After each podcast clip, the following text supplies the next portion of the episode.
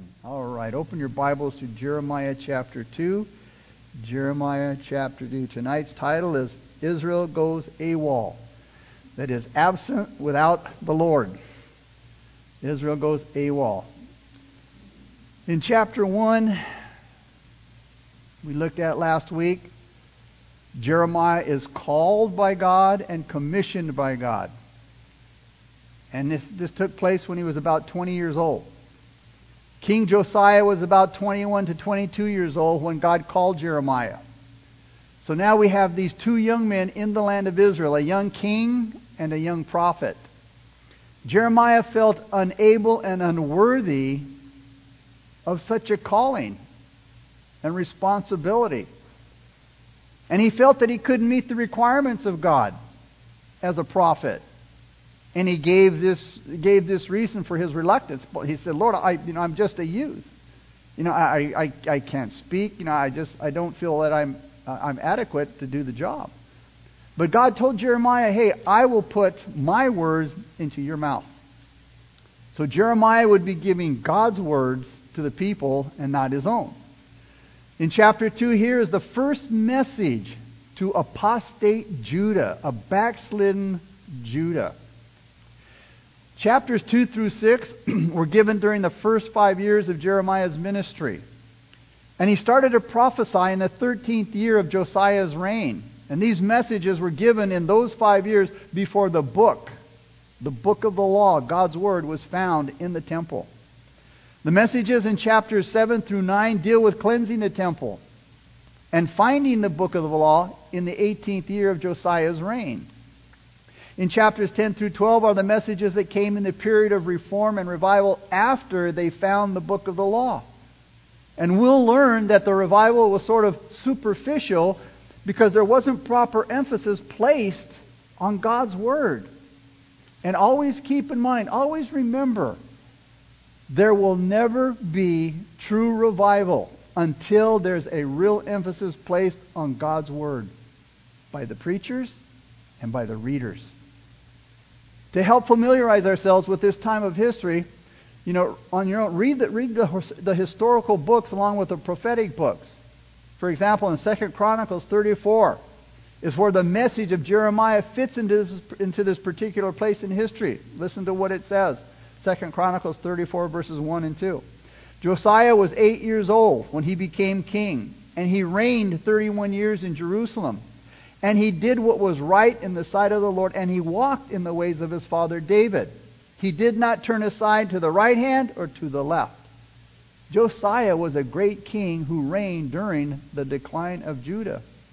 And then in 2 Chronicles 34:3, it says, In the eighth year of his reign, while he was still young, he began to seek the God of his father David. And in the twelfth year, he began to purge Judah and Jerusalem of the high places, that's where they would worship their idols, they, uh, that uh, he purged the Judah and Jerusalem of the high places, the wooden images, the carved images, and the molded images. So Jeremiah's first five years of prophesying were during this time. And then in 2 Chronicles 34 verses 4 through 8, we read, They broke down the altars of the Baals in his presence, and the incense altars which were above them he cut down, and the wooden images, the carved images, and the molded images he broke in pieces. And he made dust of them and scattered it on the graves of those who had sacrificed to them. He also burned the bones of the priests on their altars and cleansed Judah and Jerusalem.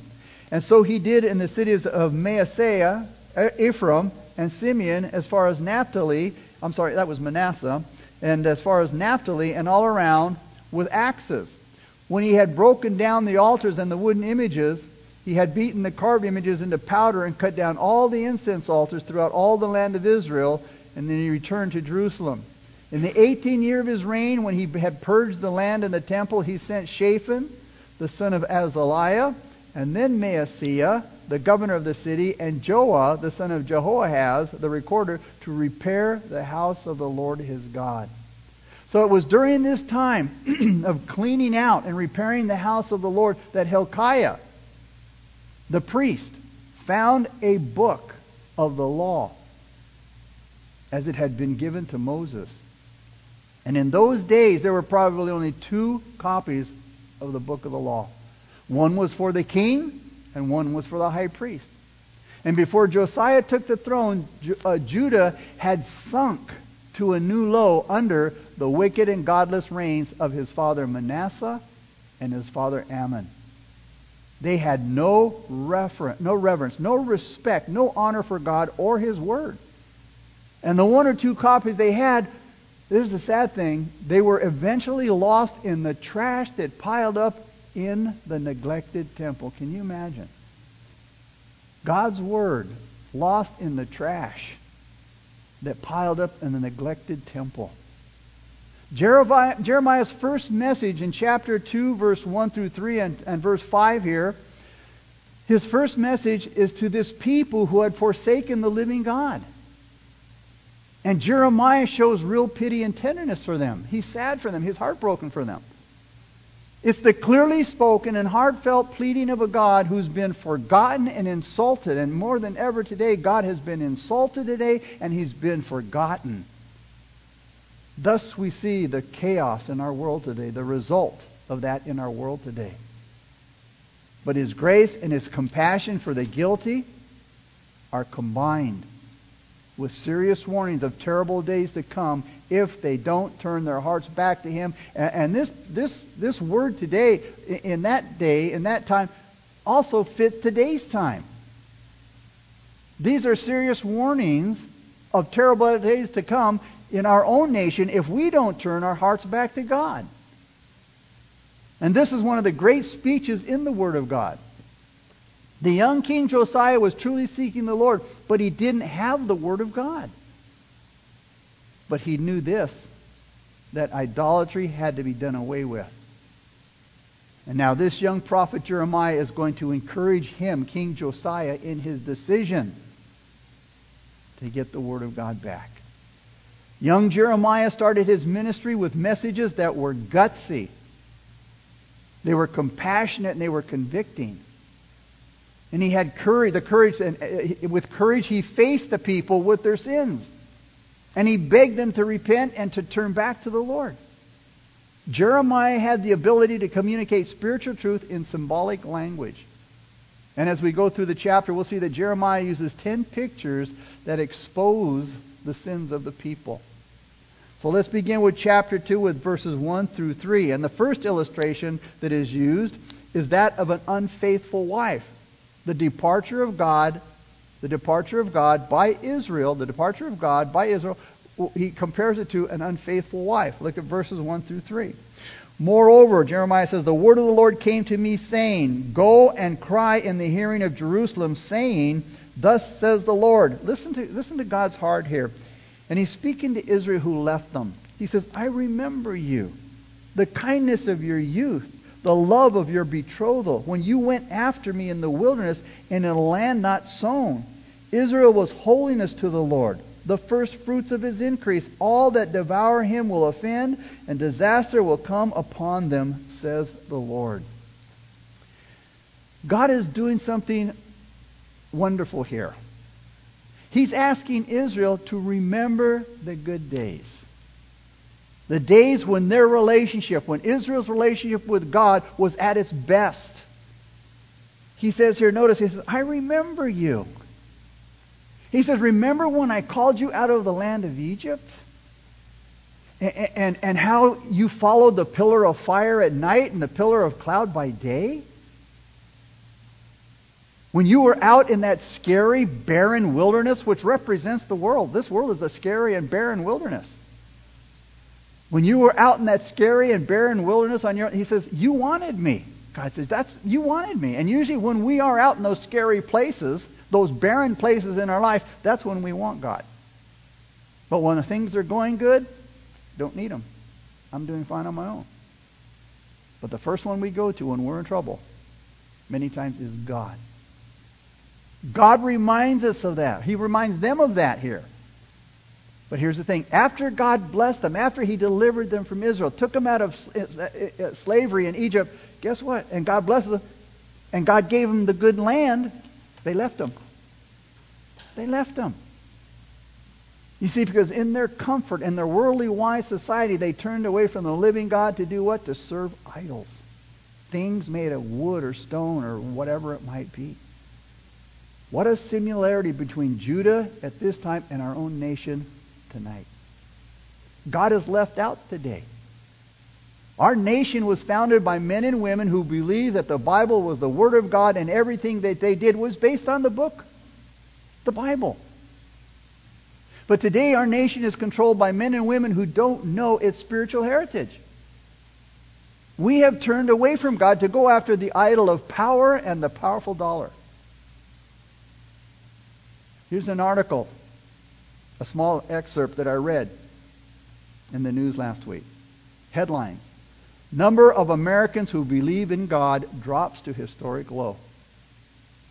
The percentage of Americans who say they believe in God has dipped to the lowest number in the past nearly 80 years, according to a new Gallup poll published Friday. The best news people could hear, could hear today, what they were looking for today, hey, is a strong stock market, a strong, healthy economy. Isn't that the talk of the day? Lower gas prices? Money is a God of the present hour. God is not. God is left out. But those are the results of why is why God, you know when God is left out, those are the things that happen. You have these worldly wise people running the country. And look where we're at. God says here in verse 1, He says, I remember you. But they had forgotten him. Then you know what? God hadn't forgotten them. Listen to his broken heart. He says, he says, he says, he says, I remember you, the kindness of your youth, the love of your, your betrothal when you went after me in the wilderness, in a land not sown. And he said, Israel was holiness to the Lord. That is, Israel is holy to God. He's saying to, the, to Israel, Don't you remember back there how you were? You belong to me. You followed me, and you were led by me, and you wanted to be with me. Now, verses 4 through 8. Jeremiah says, Hear the word of the Lord, O house of Jacob. That's another, uh, just another name for Israel. It's not two different places. O house of Jacob, and all the families of the house of Israel. Thus says the Lord. What injustice have your fathers found in me? In other words, what did you find wrong with me? That they have gone far from me and have followed idols and have become idolaters. Neither did they say, Where is the Lord? Who brought us up out of the land of Egypt? Who led us through the wilderness? Through a land of deserts and pits, uh, through a land of drought and the shadow of death, through a land that no one crossed and where no one dwelt. I brought you into a bountiful country to eat its fruitfulness and its goodness. But when you entered, you defiled my land and you made my heritage an abomination. The priest did not say, Where's the Lord? And those who handle the law did not know me. The rulers also transgressed against me. The prophets prophesied by Baal, which was a god, and walked after things that do not profit. So here Jeremiah in verses 4 3 is now asking the people some questions that they need to answer because they have forgotten the whole reason they came out of Egypt. listen to what they said back in Exodus chapter 2, verses 23 and 25. It says that, it says the people groaned under the burden of slavery. They cried out for help. And God heard their cry and their groaning, and God took action to help them. He delivered them from Egypt. He delivered them from bondage. He heard their cry. They didn't say, Where's the Lord? They were satisfied to have the ritual going through the motions without the presence of God. They didn't notice God's absence. God had miraculously delivered them from bondage in Egypt. It says in verses 4 through 8 how he led them through the wilderness. He led them through a land of deserts and pits. He led them through a land of drought and the shadow of death. And it says he even gave them a bountiful country, Canaan, to live in. But instead of being thankful for God's goodness, they forgot his kindness and they defiled the land and they made his heritage an abomination. That is, they corrupted the possession that God promised he'd give them.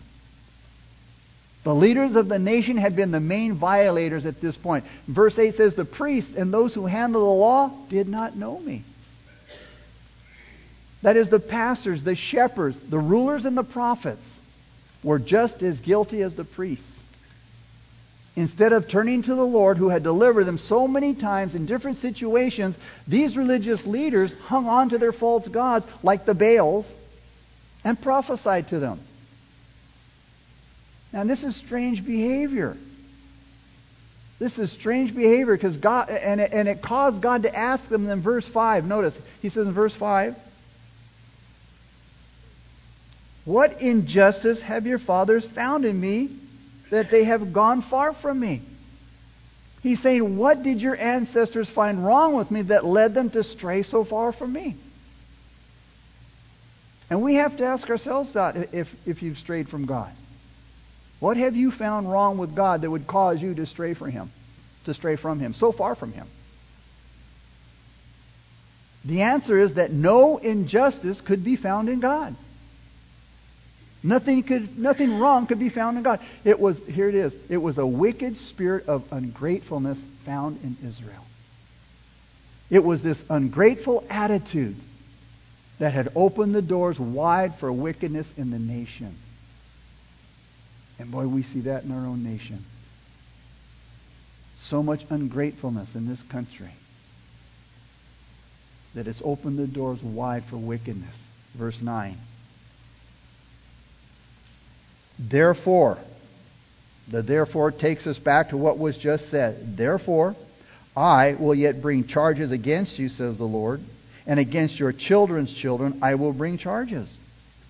In spite of all of this, God says, God hadn't given them up. God is still pleading with the people. He's still holding out his loving arms, inviting them to come to him. He says, I want to be your God.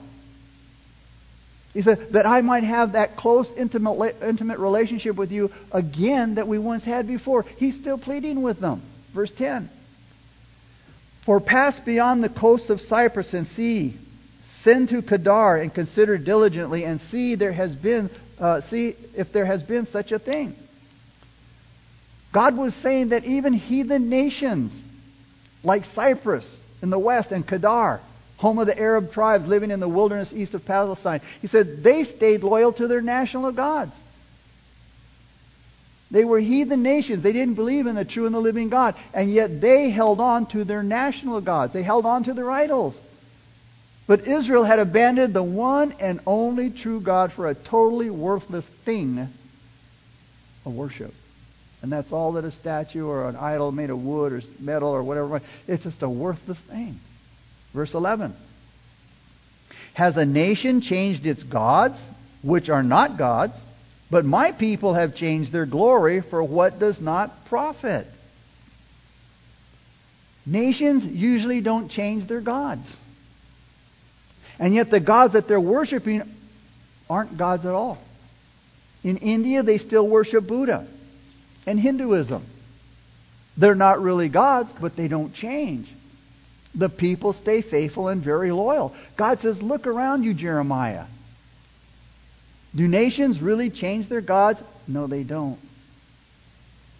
And yet they're not really gods. Israel turned from God, the true and the living God, to, to worship idols. Things that were made by men's hands. How foolish can you be? Those nations that worship false gods won't change the worshiping of the false gods. But those who worship the true and the living God are so often prone to change their God and to get caught up in idolatry. How could a nation do that? The only answer is this Sin introduces into men's hearts strange and unnatural desires. Think of that. When the true and living God is not in your life, you open the door to strange and unnatural desires. Listen to what Paul said in Romans chapter 1, verses 21 through 26. He said, Yes, they knew God, but notice, they wouldn't worship him as God or even give him thanks. And they began to think up foolish ideas of what God was like. And as a result, their minds became dark and confused.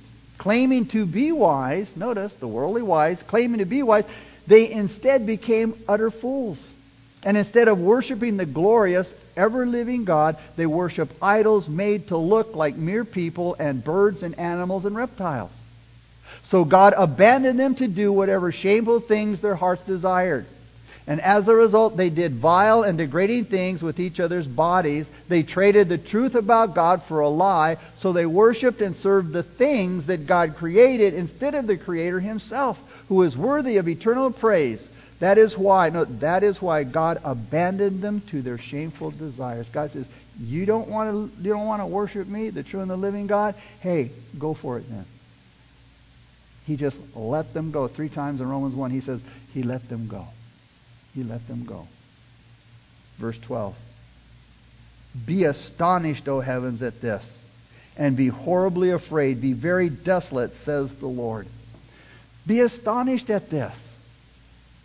That people would li- leave the true and the living God and worship idols. He says the heavens are shocked at such a thing. He said, shrink back in horror and dismay of this, says the Lord.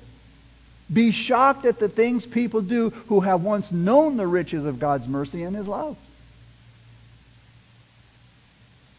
But the, sinful, but the sins of unfaithfulness and ingratitude are two evils that open the soul to all kinds of foolishness. Unfaithfulness and ingratitude. And then Isaiah, uh, uh, Jeremiah goes on to say, notice in verse 13, he says, For my people have committed two evils. They have forsaken me, the fountain of living waters, and hewn or cut out for themselves cisterns, broken cisterns that can hold no water. Here's the second illustration God uses uh, for, the, for Israel's departure from Him. He says that he says they're like a broken cistern. This picture here is a lot more meaningful when you realize that Palestine is a really bone dry land. But Israel forsook or abandoned the true God for false God. And, and uh, Jeremiah's comparison, he said, this is like abandoning, this is like giving up a, a spring of fresh flowing water for a cracked, muddy cistern or well that can't hold water. And in the Holy Land, water is a valuable possession, and nobody would do such a foolish thing as that. Nobody would leave a flowing fountain with cool, refreshing water for the stagnant, stale, murky waters of a cistern. He says it doesn't make sense to live the true and living God, to worship idols. Again, things made from men's hands. Verses 14 through 19. Here's a third illustration. Again, it's a plundered slave. Look at verses 14 through 19. Is Israel a servant? Is he a homeborn slave? Why is he plundered? The young lions roared at him and growled. They made his land waste. His cities are burned without inhabitant. Also, the people of Noph and Tahpanhes have broken the crown of your head. Have you not brought this on yourself and that you have forsaken the Lord your God when he led you uh, in the way? And now, why take the road to Egypt to drink the waters of Sihor? Or why take the road to Assyria to drink the waters of the river, that is the Euphrates River? Your own wickedness will correct you, and your backslidings will rebuke you. Know therefore and see that it is an evil and bitter thing that you have forsaken the Lord your God, and the fear of me, notice, and the fear of me is not in you, says the Lord God of hosts. And there's a problem in our nation. There is no fear of God anymore. People don't fear God anymore. God says, uh, Jeremiah says here, why has Israel become a slave? Why has he been carried away like plunder? Strong lions, he says, have, have, roared against them, and the land has been destroyed. The towns are now, are now in ruins, and nobody lives there anymore. Dependence on foreign powers rather than the Lord have always been a snare to the God believing nations. He says Egyptians marching from the cities of Noph, which is Memphis, and Tahpanhes, have destroyed Israel's glory and power. He said, and you have brought this upon yourselves. Notice, you have done this to yourself by rebelling against the Lord your God. And you will bring judgment and you will bring hardship on yourself when you reject God. God says, What have you gained by these partnerships that you made with Egypt and Assyria? He says, What good to you are the streams of the Nile, the Euphrates, or the waters of the Euphrates River? He says, Your wickedness will bring us, your wickedness will bring its own punishment. He says, You'll see what an evil, bitter thing it is to abandon God and not to fear Him. Again, dependence on foreign powers or dependence on anything other than God is a snare. Here was to the God believing nations, it's a snare to anyone. God's real complaint behind these words is that Judah hasn't been able to learn from Israel's fate or from her own troubles. It's really sad when men and nations can't see by watching the destructive power of sin. Even today, each generation seems compelled to suffer so much misery because it hasn't learned anything from God's actions in history. We don't learn by our past experiences. Now, the word backsliding in verse 19 here, it literally means to turn away.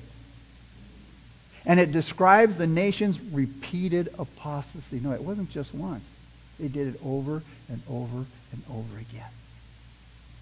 The book of Judges records at least seven times when Israel turned away from God. And they had to be chastened by God. And there were many other times during the period of, of the kings, the monarchy, when the Israelites deliberately turned away from God. Now, we don't find the word backslide used in the New Testament, but it is described in other ways. For example, falling from grace, Galatians 5 4. Also, leaving your first love, Revelation 2 4. Loving the world. 1 John 2 15 through 17 and 2 Timothy 4 10. And walking in darkness.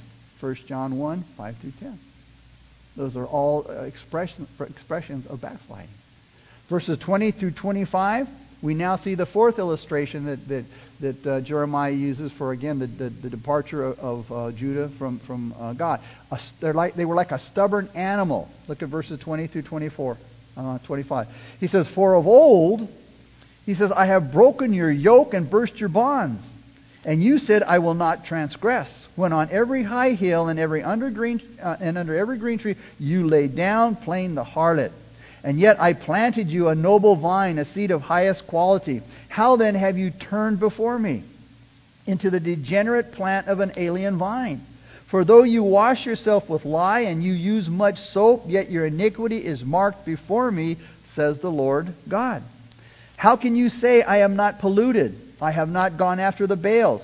See your way in the valley. Know what you have done. You are a swift dromedary, which is a camel, breaking loose in her ways, a wild donkey used to the, uh, used to the wilderness that sniffs at the wind in her desire.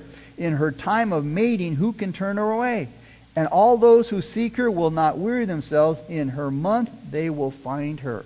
Withhold your foot from being unshod and your throat from thirst. But you said, There is no hope. Notice, for I know there is no hope, for I have loved aliens, and after them I will go. Jeremiah compared the Jews to an unruly animal in verse 20 that won't wear the yoke. Unrestrained sin Unrestrained sin, that is, that sin that has no boundaries, it leaves a person extremely depraved. And Jeremiah here now speaks about how far down Israel has sunk in her sin. But God first reminds Israel of his many deliverances from of old, he said in verse 20. And how she promised in verse 20, I will not transgress. I won't sin anymore.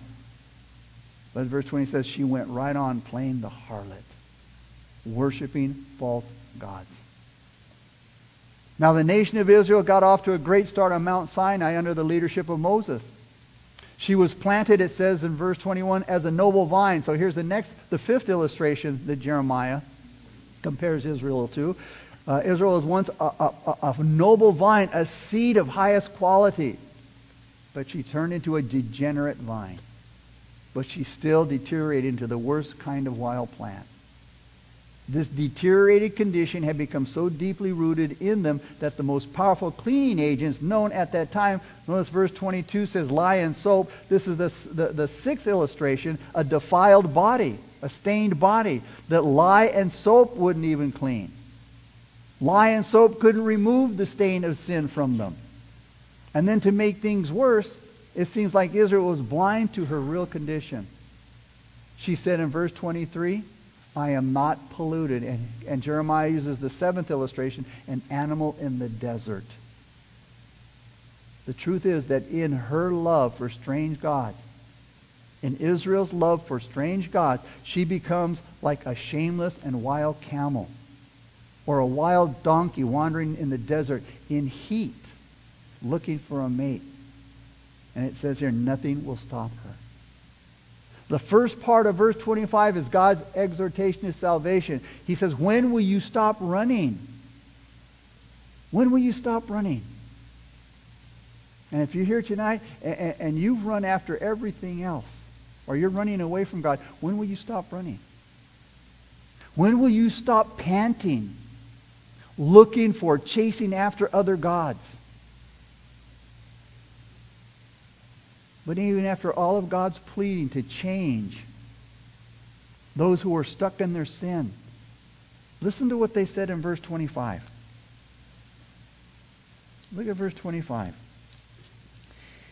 Uh, the second part. But you said, notice, there is no hope. No, for I have loved aliens, and after them I will go. After God pleaded with them and said, Hey, when will you stop running? When will you chase after other gods? They said, God, save your breath. I'm in love with these foreign gods, and I can't stop loving them now. Can you imagine?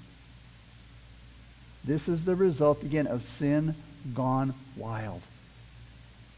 The person settles for hopelessness, and so many people today settle for hopelessness rather than, than, than live for the living God. It's not that God wouldn't forgive them, but here's the thing man has deliberately chosen the temporal pleasures and satisfaction of the carnal life, knowing full well what it all means in eternity. Because apart from God, you'll never see heaven. And if you choose deliberately the temporal pleasures and satisfaction of this world, of, the, of, of your carnal life, hell is the only place you can expect to end up when you die. Verse 26 through 32, we have the eighth illustration, a disgraced thief. Look at verses 26 uh, through 32 now.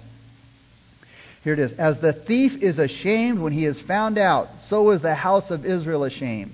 They and their kings and their princes and their priests and their prophets, saying, notice, saying to a tree, okay, what uh, is talking about? Saying to a tree, a, a tree that was cut down and made into an idol. It says, saying to it, you are my father. It's like me saying to this guitar, I worship this, you're my father.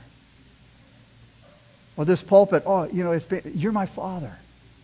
But that's what Jeremiah is saying. He said, they cut down a tree, they made an idol out of it, and said, oh, you're my father and, then, and into a stone. Okay, they get this rock and they worship this rock and they make it their God. You gave me birth. You gave birth to me. For they have turned their back to me, God says, and not their face.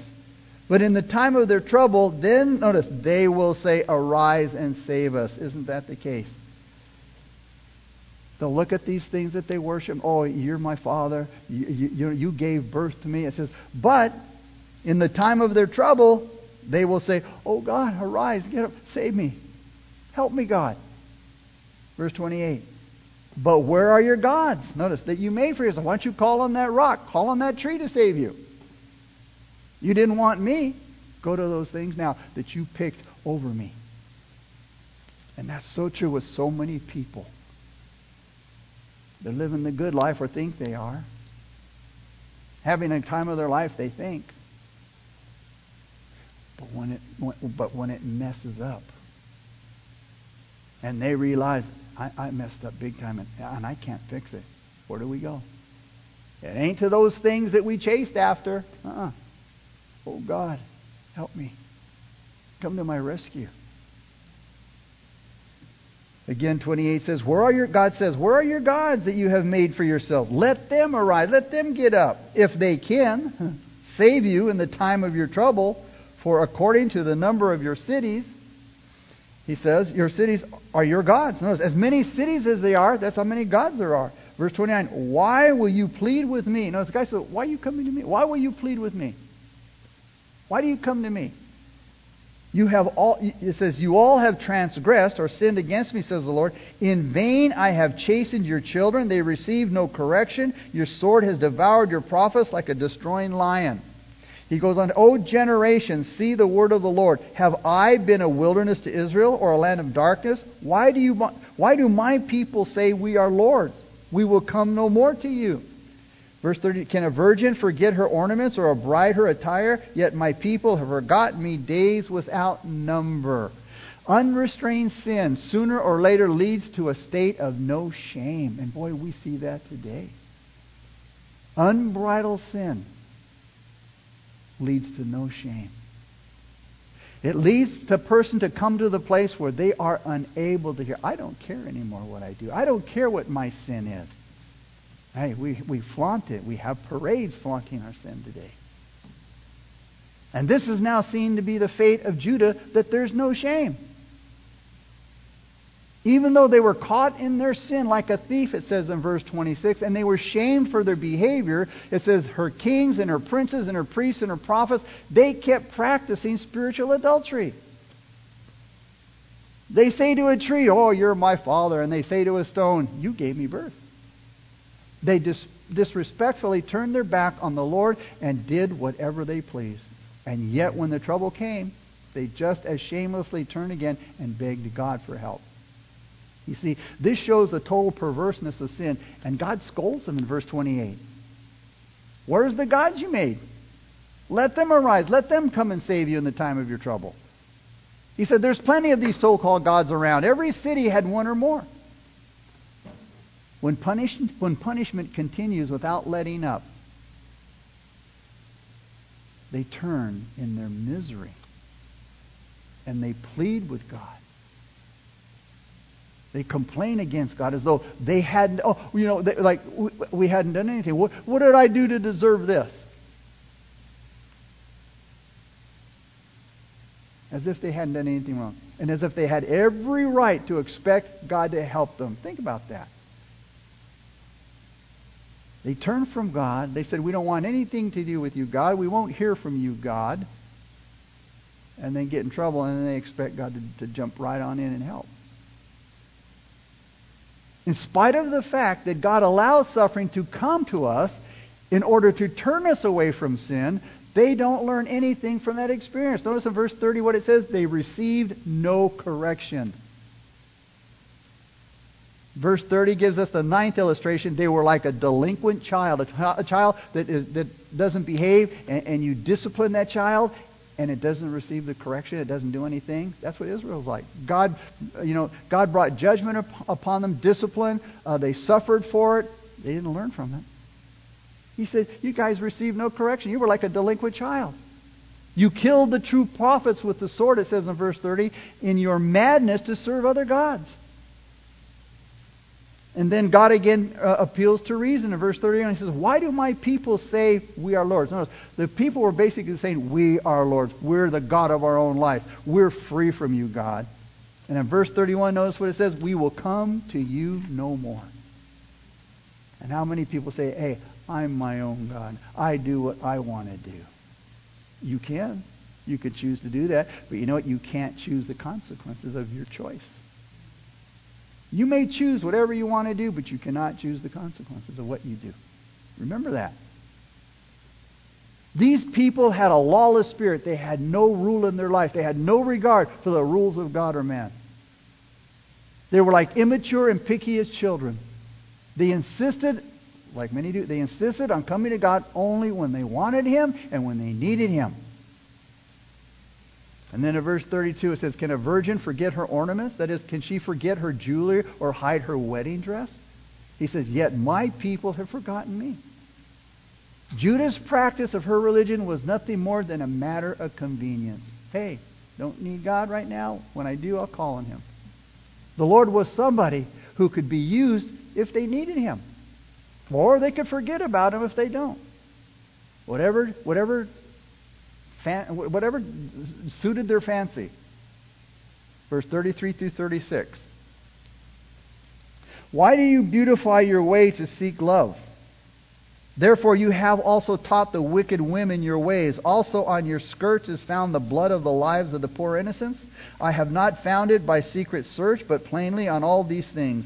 Yet you say, Because I am innocent, surely his anger shall turn from me. Behold, I will plead my case against you, because you say, I have not sinned. Why do you gad about so much to change your way? Also, you shall be ashamed of Egypt as you were ashamed of Assyria. God says, how, how you plot and you scheme with your lovers, speaking about the, the, the, the heathens, the, the people around them. Even an experienced prostitute, he tells them, could learn from you. He says, Your clothing is stained with the blood of the innocent and the poor, and though you didn't catch them breaking into your houses. And yet you say, I have done nothing wrong. I have done anything wrong. Surely God can't be angry with me. But God says, Now I will punish you severely because you say that you haven't sinned. First here, then there, you, you flit about from one people to another asking for help, but your new friends in Egypt are going to let you down just as Assyria did before. Remember earlier when, when uh, Israel went to Egypt and to Syria for help against an enemy? They let them down. One of the major subjects of the book of Deuteronomy is that the nation should remember the Lord and what God had done for them. And yet the people took their blessings for granted and they gave their loyalty to dumb idols, to a tree, to a rock. They were so good at their harlotry, at their whoredom, worshiping false gods, that even the most wicked prostitute, Jeremiah says, could learn a few things from you guys. They were denying their sin and their guilt. They were doing those horrible and abominable things, but they were saying that God approved of it. They were twisting the scriptures. They were twisting God's word to justify what they were doing, which was clearly opposed to the word of God. And many times we do all kinds of things and think God approves of it. Twisting, you know, uh, perverting God's word. They were saying, because I'm innocent, God's anger has turned from me. Things are pretty hopeless when men get to the place where they believe their own lies. It's nothing less than moral insanity. That's what we see in the world today moral insanity. God again announces the coming judgment on the nation. In verse 35, he says, Behold, I will plead my case against you. And here's why. Here's my charges against you. Because you say, I have not sinned. Judah was a responsible nation. She'd been judged accordingly. The Lord seems to say here, because you take your wickedness so lightly, you what you do, with your sin, you take it so lightly. You change this way and you change that way. He says, you shall be brought to shame by Egypt, just like you've already been ashamed by the Assyrians. Again, referring to the uselessness, the uselessness of trusting in those two nations. In the coming day of judgment, Judah is going to weep in their shame. We'll close now with verse 37. And here's the, the last illustration uh, Jeremiah compares Judah's departure from God like prisoners of war. Look at verse 37. Indeed, you will go forth from him with your hands on your head, like prisoners of war. For the Lord has rejected your trusted allies, and you will not prosper by them. They will go out with their hands on their head in total grief and despair. God has rejected all the things that Judah has, you know, put their confidence in. She's not going to prosper in anything she does. So God's word is one of doom and judgment. Judah is going to wake up. Just like many people, when it's all over, are going to wake up. Hopefully, it's not too late when they do. But Judah is going to wake up to her shameful condition one day, just like everybody else. But it's going to be too late. Let me tell you, playing with sin. Changing from one, in the illustration, from one foreign partnership, one, some, from one strange partnership to another, refusing to pay attention to God's warnings, it shows an instability that's just as bad as her not having any shame. You can't play with sin, people. You can't play with sin. Maybe, you know, you, you may not get you may not get disciplined for it now. It may be it, may not be for down the road. You don't know when it's going to be, but it's going to come. And don't mistake God's grace and his love for he doesn't care. Don't think because you get away with sin that God doesn't care or He doesn't see it or He approves of it. You will pay. You will pay. But recognize your sin before it's too late. That being the case, that, that Judah was playing with sin, and she was flitting around from one relationship to another, from one nation to another, from God's from one God to another God. That being the case, what is what what is it that Judah has to look forward to? And you can ask yourself that. Well, first of all, judgment is sure. Judgment is sure. It is going to come. You just don't know when. Secondly, anxiety and misery are waiting for those who sin. It may not happen at the time you sin. It may not happen a week later or two. It's going to happen, though. Anxiety and misery are waiting for those who practice sin. Third, those that, that you depend on will fail you in your time of need. Satan promises you all kinds of wonderful things. Satan says, Oh, it's going to be great, man. This is what you need. This is what you want. Go ahead and do it. But it's going to fail you in the end. And lastly, you will have to admit that this didn't have to happen. This didn't have to be my fate. I could have avoided the misery. I could have avoided the pain. I could, avoided, I could have avoided the suffering if I would have repented of my sin and gave my life to God and walked with God. Father, we come before you this evening to thank you so much for this powerful chapter, Lord. Father, we, we saw the sinfulness of Israel, God's people. And we saw God's judgment upon her if she doesn't repent, God. And you are the same God tonight that you were in Israel at the time of this writing. As Pastor Tony said earlier, Jesus Christ is the same yesterday, today, and forever. He never changes. That's why you can depend upon the Lord. He's not finicky. He's not temperamental. His word is sure. His actions are sure. If you're here tonight and you don't know Jesus Christ as your Lord and Savior, and you're flirting with sin, you're playing with sin, it's like playing Russian roulette. You don't know when the end is going to come. And you don't want to be caught in your sin after it's too late. No amount of crying, pleading, begging will keep you out of hell.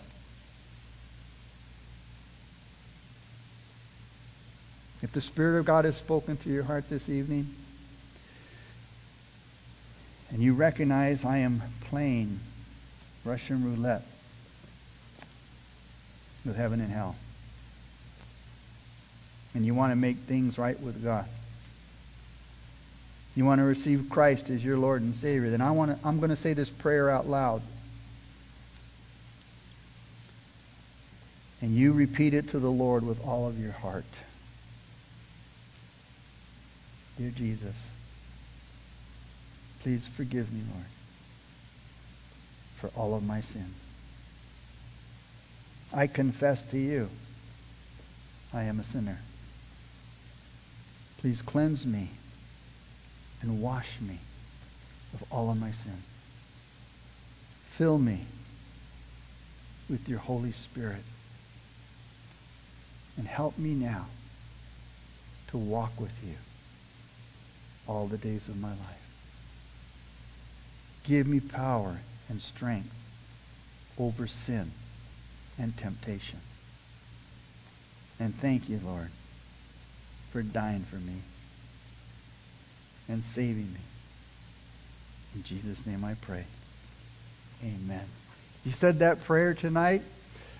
Bible says that God wrote your name in the Lamb's book of life, and God forbid if you were to go home tonight, even you know after whatever's been going on in your life, and you said that prayer with sincerity, you'll be going to heaven.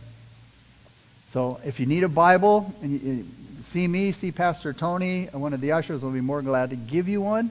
And we encourage you to find a good Bible teaching church, a Bible teaching church. If you're low, if you live in the area, you can come here, find one you know, close to where you are, but make sure they teach the Bible, not politics, not stories, not funny things, but God's Word, because that's what we need.